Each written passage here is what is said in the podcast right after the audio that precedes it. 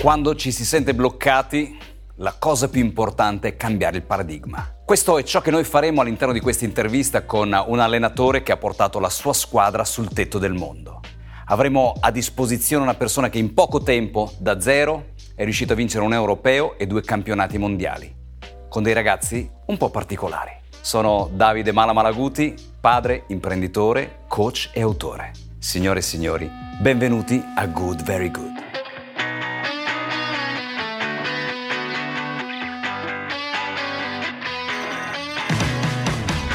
Ciao a tutti, qui è il dottor Davide Malaguti, padre, imprenditore, coach e autore. Ho realizzato i miei sogni grazie a una formula che ho messo a punto negli anni. Speed, sì, come velocità in inglese. Un piano di allenamento mirato a raggiungere i propri obiettivi e creare un mindset adatto a sviluppare le proprie potenzialità. Sei tu l'artefice del tuo successo. Con questo podcast ti voglio lasciare un assaggio della mia esperienza e di quella di persone di successo che hanno saputo lottare, cadere e rialzarsi. Così anche tu potrai realizzare i tuoi sogni.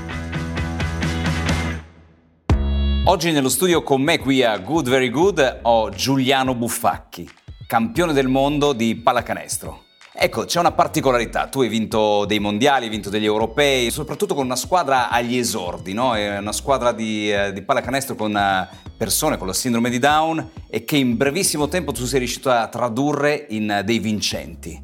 Come è successo questo, questo, questo, successo, appunto? Casualmente io faccio parte della FISDIRE, la Federazione Paralimpica per gli Intellettivi eh, Relazionali, che comprendono anche i ragazzi con sindrome di Down. Nel 2016 è stato indetto il primo europeo, che era più un sperimentiamo, proviamo, vediamo se riusciamo a creare un movimento di sport di squadra, perché sindrome di Down a livello individuale, atletica, nuoto, ci sono mm. sempre stati i circuiti. Sport di squadra erano un po', un po' tabù. Quindi il presidente della federazione mi ha convocato e mi ha detto: Senti, noi era luglio, ho detto noi a novembre abbiamo l'europeo, devi trovare una squadra. E io giustamente così, contento, che bello, sì, sì, ma siamo riusciti a trovare sei ragazzi. Quindi si è partiti, io ho trovato questa squadra, partiamo per eh, Porto, pieni di interrogativi. Abbiamo fatto un piccolo ritiro prima di partire per cercare di di metterci insieme, di conoscerci, di fare gruppo. Sì. Siamo andati lì e pronti via perdiamo. Sconfitta. Sconfitta subito, quindi ok, va bene, vediamo, lavoriamo, lavoriamo. Da lì siamo partiti e abbiamo sempre vinto fino a, a battere in finale la squadra che abbiamo perso, che era il Portogallo alla prima partita, ma batterla proprio di tanto. Quindi è stata anche una crescita in quella settimana di partite. Ti ricordi il risultato? 36 a 8 mi sembra. Ah, beh, proprio insomma, che è stato sì, da, da, un 8 pari abbiamo cominciato a segnare, a giocare, siamo sbloccati nella finale, abbiamo fatto un parzialone, non hanno più segnato, quindi è stata bravissima, una bellissima. Bravissimi. Dopo che perdono, che cosa, che cosa dici a questi ragazzi? Ci sono delle, così, delle, delle, strategie, dei protocolli che utilizzi nello spogliatoio, prima nello spogliatoio, non so, a metà tempo, nello spogliatoio alla fine? Mm, la metodologia è quella che io utilizzavo e utilizzo anche quando alleno i normodotati, quindi come si dice a Roma, se perdono me li magno, mm-hmm. per poi lavorare e capire dove abbiamo perso, sia se eh, eh, la squadra è nettamente più forte, quindi dove migliorare per raggiungere chi ci sta davanti, oppure se, secondo me noi siamo più forti, capire dove abbiamo sbagliato che abbiamo perso la partita. Questo a termine. Prima della partita noi lavoriamo sugli avversari, adesso conoscendoli, quindi sui punti deboli loro e i punti deboli nostri. Come si prepara una partita normale, insomma. Va bene.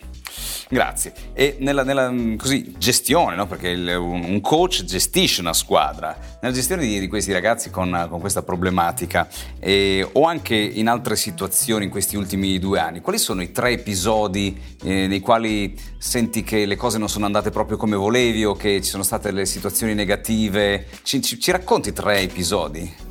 Quest'anno di stop di Covid abbiamo inizio luglio fatto un raduno per riprendere tutto in Sardegna e lì ci sono stati effettivamente dei momenti anche di sconforto da parte mia perché il primo impatto è non ritrovare tutto il lavoro che avevo fatto, quindi ricostruirlo. Però da lì poi è venuto uno positivo perché è bastato poco e sono subito ritornati in, Quindi non ritrovare il lavoro che avevi fatto. Esatto, quindi avevi un attimo, oddio, devo ricominciare tutto da capo, che poi sì, è una sfida, però lì per lì è un attimo di, di sconforto. Eh, un altro momento è stato sempre, eh, sempre lì, eh, vederli eh, un po' spesati loro, al di là dello spesamento mio di aver perso quello che era in campo, vederli ritornare un po' alla realtà dopo un anno chiusi in casa, vederli un po' spesati. Poi si sono trovati in un resort 5 stelle, quindi da, da nulla alla vita mondana più, più incredibile. e l'ultimo, diciamo che è quello che mi ferisce un po' di più, che è uno dei ragazzi che io conoscevo anche prima della nazionale ha avuto proprio un problema forse dovuto al ritornare, ma insomma è, non è più convocabile quindi questo mi ha dato a parte un dispiacere personale proprio mm. perché il ragazzo io conosco da 15 anni, quindi me lo sono portato su lui giocava con i miei normodotati e poi l'ho portato in mm. nazionale di là. Mm. E quindi quello è stato un po' per me a livello più affettivo che professionale, però un momento brutto. Adesso comunque vedo che si sta riprendendo, quindi speriamo poi di reinserirlo ne, mm. nel gruppo. Ora ho cinque domande, domande specifiche no? che riguardano un po' anche le cose che ho scritto io relativamente a come si realizzano i sogni. Ecco, sentirlo invece da, da Giuliano, come si realizza un sogno? Il sogno è uno dei punti in cui io spingo, perché dico, noi tutti da bambini abbiamo il sogno di vincere. Io penso che mi ricordo quando ero piccolo io giocavo mettendo la musicassetta dell'inno nazionale, mi mettevo sul divano come se vincessi la medaglia d'oro, no? Quindi era il sogno di, cioè, di vincere qualcosa per, per, l'Italia o per me. Sì, cioè, sì. Questo sogno ce l'hanno tutti i ragazzi, però fino a, poco fa, il ragazzo down questo sogno non ce lo poteva avere. Mm. Perché su che circuito tu puoi andare a vincere? Puoi andare a sentire l'inno nazionale sul gradino più alto del podio, che secondo me è la massima espressione del sogno. Sì. E noi stiamo, non è che stiamo dando un sogno, ma noi diamo la possibilità di lavorare perché i sogni, se tu stai così aspetti, rimangono sogni. Fantastico. Se tu ci lavori, io ti do la possibilità di lavorarci, quindi ce l'hai una strada per raggiungere il tuo sogno. Quindi la mia visione del sogno è questa, cioè quindi tu lo realizzi lavorando, però devi avere la possibilità di realizzarlo. Va bene, e passando invece all'opposto, no? da una parte c'è il sogno, dall'altra parte ci sono i limiti, i limiti che ti potrebbero appunto limitare per raggiungere un tuo obiettivo, per realizzare un tuo sogno. Che cosa sono per te i limiti? Che cosa sono secondo te? Sono da scoprire, perché se scoprire. io parto vedendo il mio limite, non ci arrivo neanche al limite. Io parto vediamo do, dove arrivo, poi dove arrivo è il limite, devo mm-hmm. tutto per arrivarci mm-hmm. e questo vale pure per, eh, ma non solo per i ragazzi normodati, per tutti i ragazzi tutti, che, certo, che, sì, sì. che, io alleno. Certo. Se noi partiamo, ok, facciamo un campionato per non retrocedere, anche se so che è un campionato per non retrocedere, lo so io, ma se io do questo segnale, ho già dato il limite. Sì. Se io ti dico facciamo un campionato cerchiamo di arrivare il più alto possibile. Io non ti sto dando il limite, perché non, non ti ho detto che il limite è non retrocedere o mm-hmm. vincere. Eh, diamo il massimo. Vediamo poi qual è il nostro limite, scopriamolo. Siamo arrivati lì. Ma era veramente il nostro limite alla fine? Oppure guarda che noi possiamo andare oltre dove siamo arrivati e quindi alzare l'asticella e alzare questo limite. Quindi è, è da scoprire, non parto con un limite. Secondo te l'esperienza come la si può misurare? Per esempio i, i chilometri si, ti misurano la, la distanza, il, i grammi, i chili ti misurano il peso tu che unità di misura daresti all'esperienza?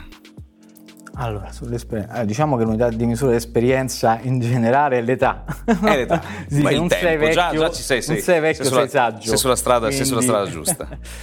Sei però, saggio, sei grande. Sei grande, però non sei. Non sei vecchio, no, no, no. Hai, certo. hai molta esperienza. Esatto. Però, ma misurarla. Eh, sinceramente non, troverei un'idea di misura di esperienza perché mm-hmm. a seconda de, del percorso oppure in un ambito che uno frequenta, che uno ci lavora, che ci si trova, eh, acquisisce esperienza. Uno può avere esperienza eh, dopo un anno che fa una cosa e molta più esperienza di uno che la fa da vent'anni, perché Bravissimo, dipende come, certo, come, lo fai. Certo. Io in un mio libro, nel mio primo libro, ho proprio dato questa unità di misura, che sono i risultati diviso tempo, in quanto io dico che l'esperienza ti deve servire a migliorare i tuoi risultati nel tempo. o a fare più risultati nello stesso tempo perché questa squadra l'avete battuta 36 a 8 la prossima volta la potreste battere 36 a 7 che avete vinto ugualmente con un canestro di scarto in più, giusto? Abbiamo battuto 44 infatti, eh, 44. Bene, perfetto. Nel momento in cui invece di fare 40 a 4 dal 36 a 8 aveste vinto 32 a 30 Mm, ok, significa che un qualche cosa o voi l'avete un po' persa per la strada o loro l'hanno acquisita sulla strada, perché si sono avvicinati i um, the gap, okay. il, sì, il, sì. il, divario, si è avvicinato il sì. divario. Ti torna come sì, ragionamento? Poi sì, eh, in ambito di una partita ci sono tanti momenti certo. che possono, però come ragionamento c'è tutto, esatto.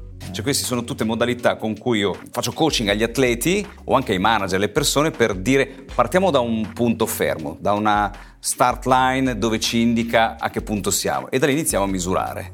E questo gli dico è la misurazione dell'esperienza, ossia risultati diviso tempo.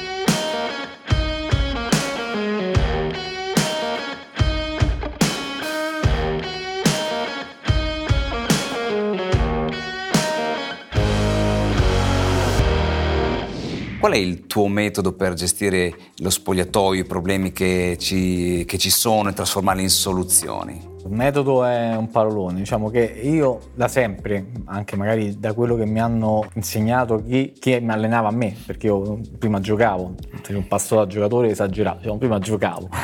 E io nello spogliatoio eh, con i ragazzi sia normodotati sia sindrome Down eh, ho un'impostazione, quella del Giuliano allenatore dentro la palestra e Giuliano parte integrante del gruppo, quindi che ci si può scherzare, ci si può giocare, ma una volta entrati nella palestra quello che dico io è legge.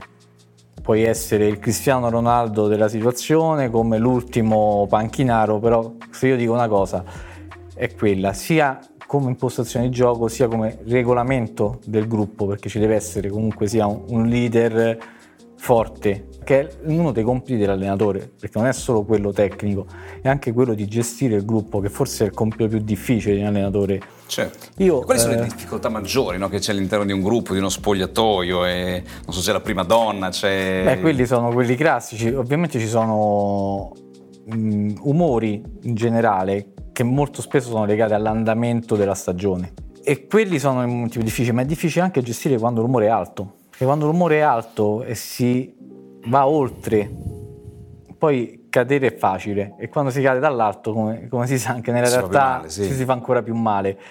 Ci sono varie dinamiche e variano sempre da gruppo a gruppo. Assumono poi tutti la stessa importanza per parte di un gruppo, sia il leader sia l'ultimo.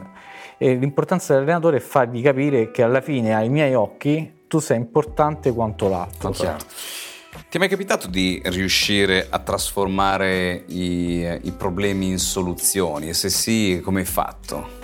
Quello sì, quello c'è un esempio proprio tecnico. Noi eh, quando dicevo che avevamo perso la prima partita, uh-huh. noi l'avevamo persa per un determinato motivo, quindi sbagliavamo a, a fare dei raddoppi in difesa. Fondamentalmente ci bucavano sempre, quindi noi lì abbiamo perso. Quello è stato dove io ho individuato, è stato il punto che ci ha fatto perdere la partita è lì che noi lavoriamo. Quindi individuo dove è il problema, trovo la soluzione io tecnica, perché questo mm-hmm. è il mio mhm. ruolo, e ci lavoro con, con, i ragazzi.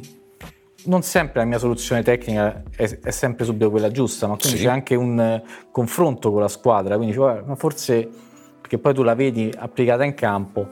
E proprio così noi la partita dopo l'abbiamo vinta sempre con quella squadra, proprio applicando questa soluzione, quindi lavorando con uno schemetto di difesa di raddoppio e di aiuto sul raddoppio, vi abbiamo bloccato quel gioco lì e non abbiamo perso la partita perché abbiamo persa di due punti e abbiamo presi 20 con quel giochetto lì. Al momento che gli blocchi quel giochetto lì, tu la vinci dei 20. Però è fondamentale tra una partita e l'altra, un allenamento e un altro anche, perché tu magari durante un allenamento ti puoi accorgere che c'è un problema su magari un tipo di schema e di gioco che tu hai pensato, dici no però qui con i ragazzi applicandolo così ho quest'altro problema, quindi è un continuo tro- creare e trovare problemi e cercare di risolverli. Ora ti do una modalità che utilizzo io, che ho ideato tanto tempo fa, ed è prendere una, un errore di, una, di, un tuo giocatore e chiedere alla, alla, alla tua persona quali sono le tre cose che ha imparato Qual è il motivo? Il motivo è che il chiedere alla persona quali sono le tre lezioni che ha imparato lo porta a fare qualcosa che non ha mai fatto. Dici no, dunque aspetta. E il suo cervello inizia a generare delle modalità per cui quell'errore difficilmente lo ripete. È una soluzione ottima. A volte il problema è sulla singola persona è che deve riconoscere di aver fatto l'errore. Lo deve riconoscere assolutamente, perché eh, altrimenti la persona non cresce. Si creano degli alibi i tuoi, i tuoi giocatori? Tutti i giocatori hanno gli alibi. Sì, sì. Anche io, qua, quando, qua. Ero, anche io quando ero giocatore, anche io come allenatore, non Quali sbaglio mai, c'è sempre, c'è sempre un fattore esterno che... Uh-huh. Ma l'alibi, beh, io ricordo un ragazzo eh, che comunque sia, quando non, non, giocava bene oppure aveva paura, uh-huh. capita che c'era paura della partita, eh, cominciava a dare la colpa, no, ho mangiato troppo, mi fa male la pancia, oppure che se, se, sbaglia il passaggio è colpa di, di chi lo doveva ricevere, se tu gliel'hai mandata. Eh no, lui doveva muoversi, c'è sempre, tutti i giocatori difficilmente se sbagliano un'azione del gioco o qualcosa alzano la mano e dicono scusate ho sbagliato. Quindi l'alibi c'è sempre, ma fa parte, penso, proprio di noi umani, non, non prenderci sempre al 100% l'errore nostro. Hai mai visto la teoria degli alibi di Julio Velasco? No, non l'ho visto, ma Julio Velasco è un grande... Lo schiacciatore dice all'alzatore eh, alzamela meglio perché se tu non me la alzi abbastanza bene io non riesco a schiacciare bene. L'alzatore si rivolge al ricevitore e dice eh, ricevi meglio perché se non me la dai bene io come faccio a, ad alzarla bene allo schiacciatore? L'alzatore si gira indietro e non c'è nessuno e non può dire quello dall'altra parte della, della rete di dire batti piano perché io devo ricevere bene. Quindi è la teoria degli albi in cui dice tu devi cercare di fare il meglio nel tuo ruolo senza eh, additare il tuo compagno che non te l'ha alzata bene o non te l'ha ricevuta bene. Questa è la teoria degli alibi di, di, di eh, sì, Velasco. Esattamente così. Eh. Particolarmente interessante. Va bene, io so che hai un, un oggetto, un oggetto a te particolarmente caro lì, eh, sì. nascosto all'interno di quel, di quel, comodino. Lo puoi prendere e ci racconti il sì. perché di questo, di questo oggetto? Un po'. Ecco. Ecco le tue scarpe. Le mie scarpe colorate con lacci. Eh, è caro perché eh, sembra magari una cosa stupida. Queste sono state le ultime scarpe con cui ho giocato. E dopodiché, eh, appoggio un attimo qui, da queste scarpe poi ho cominciato solamente a fare l'allenatore e io in, in campo, anche come in teoria dovrebbero farlo tutti, si va sempre vestiti tuta e scarpe a ginnastica. Io porto sempre queste scarpe eh, mi hanno fatto vincere il primo europeo, quindi eh, sono diventato un po' un portafortuna. Quindi io ogni partita, comunque sia, cominciano Corelle a avere la loro età e essere un po' consumate, quindi durante gli allenamenti non le posso più mettere perché vado sì. lungo. Però tutte le partite fa parte, anche se dovessi andare in giacca e cravatta, penso che indosserei le scarpe portafortuna, insomma, perché questi sono un po' il passaggio non di vita, però da da una barricata all'altra, quindi dal giocatore all'allenatore. Quindi da... Un po' un, un talismano esatto. in buona sostanza. Un buon coach non smette mai di allenarsi, di studiare, si mette alla prova di continuo. Qual è il tuo modo di, uh, di studiare? Cosa studi? Qual è il tuo stimolo? Come allenatore mh, non più sui libri, quello si, cioè, all'inizio quando tra i vari mhm, corsi, sì. eccetera Diciamo che rubo, tra virgolette, con gli occhi, eh, guardando anche partite, ma non solo partite in televisione, in cui NBA dici, no? perché lì non, non riesci a imparare bene, ma avendo anche molti amici allenatori, eh, molti amici ancora che giocano eh, in varie categorie, sia maschili che femminili, mi capita spesso andare a vedere partite, magari là trovo uno spunto, mi viene un'idea, cioè, ah, però perché potrei provare a... Quindi è dallo studio al prendere l'esperienza degli altri per tornare altro? al discorso certo, dell'esperienza, no? perché comunque sia ci sono sempre cose che tu non hai pensato, anche ovvie, oppure sì. è la stessa cosa che fai te ma con un adattamento che un'altra persona ha fatto che potrebbe fare al caso tuo. Entriamo in campo per divertirci e vincere. Prima di una partita tu mandi i tuoi giocatori in campo dicendo entriamo in campo per divertirci e per vincere. Sì. Principalmente per vincere. Ma non era importante divertirsi? ti diverti vincendo. Io voglio vedere qualcuno che perde e dice ah quanto mi sono divertito. Per niente, per niente. Però il concetto è che comunque lo sport deve essere divertimento. E non a caso non so, cioè, è un caso, sentendo le interviste di Mancini, da, dall'europeo in poi, mm-hmm. il concetto anche che stanno portando avanti è questo. Siamo un gruppo che si diverte, quindi ti diverti, lavori bene, lavori bene, raggiungi i risultati, eh, si riassume tutto, vinciamo divertendoci. Che poi questo è il concetto che eh, dovrebbe essere la base di ogni sport, in particolare con i ragazzi sindrome down. Lo sport deve essere sì importante mh, con un concetto professionistico, concetto non... Eh, però bisogna divertirci, perché a me che poi uscite dal campo incavolati, che poi portano a litigi tra di noi o comunque incomprensioni, a crepature nello spogliatoio è peggio, quindi preferisco sì vincere, ma se dovete perdere, ok, analizziamo, però poi usciamo dal campo col sorriso, cioè è giusto che dopo una partita, se, se uno non gli rode che hai perso, c'è qualcosa che non va, sia normodotato sia disabile, perché è giusto che ti... però finita la partita esci dalla palestra è un'altra cosa sei già proiettato e quindi... Già quella dopo. Sì, esatto, sì. ci si ride e ci si diverte, questo è fondamentale perché lo sport alla fine deve essere un divertimento, se no abbiamo già troppe cose da piangere. Diciamo. Va bene, siamo verso la fine. Ho tre domande per te un po' piccanti. Per queste domande cambio occhiali, quindi metto gli occhiali rossi. Piccare col, col occhiale rosso. Il cappello nero, quindi sono domande un po' cattivelle. E queste domande io te le porrò una alla volta. Sono tre domande. Tu puoi decidere se rispondere alla prima eh, oppure no, alla seconda oppure no. Fatto sta che alla terza devi comunque rispondere. Okay. Sei pronto? Sono pronto. Qual è la cosa peggiore che hai detto o fatto dopo una sconfitta importante? Vuoi rispondere Dove o non rispondere? Sì o no? No, no. No. no. Allora passiamo alla seconda. Hai mai pensato di smettere di allenare dopo aver ricevuto una critica? Vuoi rispondere? Sì, sì, posso sì? rispondere. Vuoi rispondere? Sì. Sei sicuro? Sì, sì. Vabbè, dai. Hai mai pensato di smettere di allenare dopo una critica? No, perché alla fine, per come sono fatto io in generale, la posso accusare un attimo, ma mi scivola alla fine. Poi magari la posso prendere come spunto, non come critica, ma come appunto dici, ok, tu mi stai criticando questa cosa, ci posso riflettere, eh, vedere se la critica può essere giusta oppure no, ma insomma per una critica smette a prendere scarpe a chiodo o il mm. fischietto al chiodo dall'allenatore sarebbe no. assurdo, insomma, non avrebbe senso. Magari imparare tre lezioni, anche se la critica proprio non ti convince, però è da, dall'errore, così come io dico, esatto. mi insegni, dici ok. Cerchiamo di capire se è giusto, posso prendere è uno spunto di riflessione. Uno spunto di riflessione. Vuoi sapere anche la terza? Ah sì. Sei curioso? Eh sì, la curiosità. Quando perdi una partita, sei tu responsabile o sono i giocatori? Ah, posso rispondere a questo. Rispondere? Va bene. Beh, il mio concetto è che siamo un gruppo, quindi mm-hmm. se vinco o se perdo non so io che vinco o che perde, ma è la squadra. Eh, quindi poi ci può essere quello che ha più colpe o meno colpe, può essere dall'allenatore al giocatore. Comunque sia l'allenatore ha le sue colpe, se vince come ha i suoi meriti. Però fa parte della squadra, è parte integrante, quindi si cerca di capire tutti gli errori. È ovvio che io allenatore se faccio il briefing post partita, se abbiamo perso, non, non, dirò mai alla squadra ho sbagliato io. Magari te lo posso far capire, ma non lo potrò mai dire perché perderei di, di importanza. Certo. Non perché non ammetto il mio errore, ma perché io devo essere convinto delle scelte che ho fatto. Giusto o sbagliate che siano, perché devo dargli questo segnale. Cioè, decido mm-hmm. io.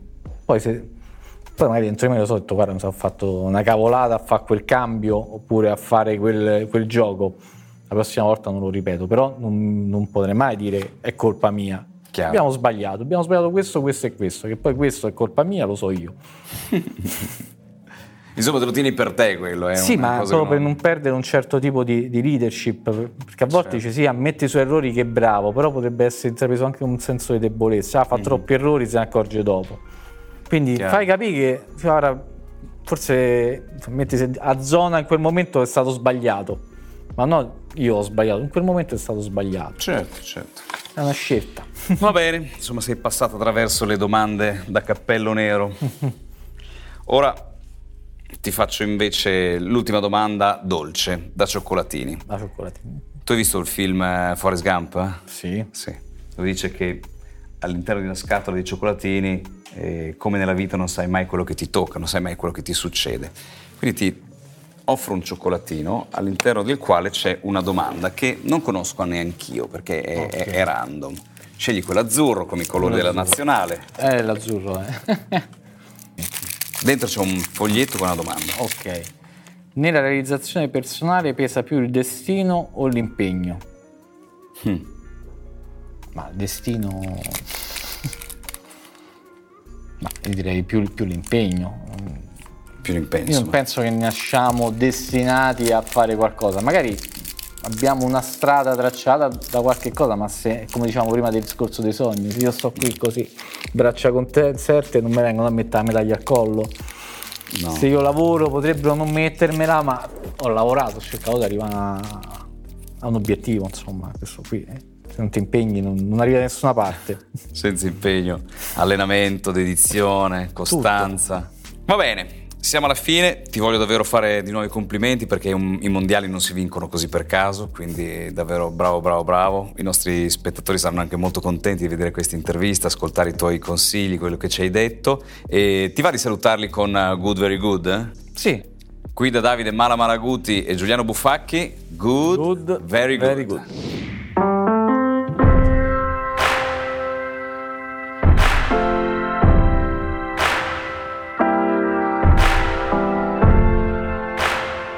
Giuliano Buffacchi, allenatore di una squadra di ragazzi disabili. Ha vinto due campionati mondiali, un campionato europeo con una squadra neonata. Le cose che abbiamo imparato da lui sono che non bisogna sconfortarsi mai e che nel momento in cui ha iniziato a considerare questi ragazzi non come dei disabili, ma come degli atleti, ha cambiato un paradigma. E questo paradigma l'ha portato a vincere due mondiali. Ecco, inizia anche tu a cambiare i tuoi paradigmi di vita, perché se sei bloccato, se sei bloccata in quella situazione, è solo perché non vedi oltre il tuo limite. Continui a segnare gli stessi schemi e non riesci ad uscirne. Quindi pensa al di fuori degli schemi e inizia ad avere il successo che ti meriti. Qui da Davide Mala Malaguti è tutto. Good, very good. Ti aspetto. Alla prossima.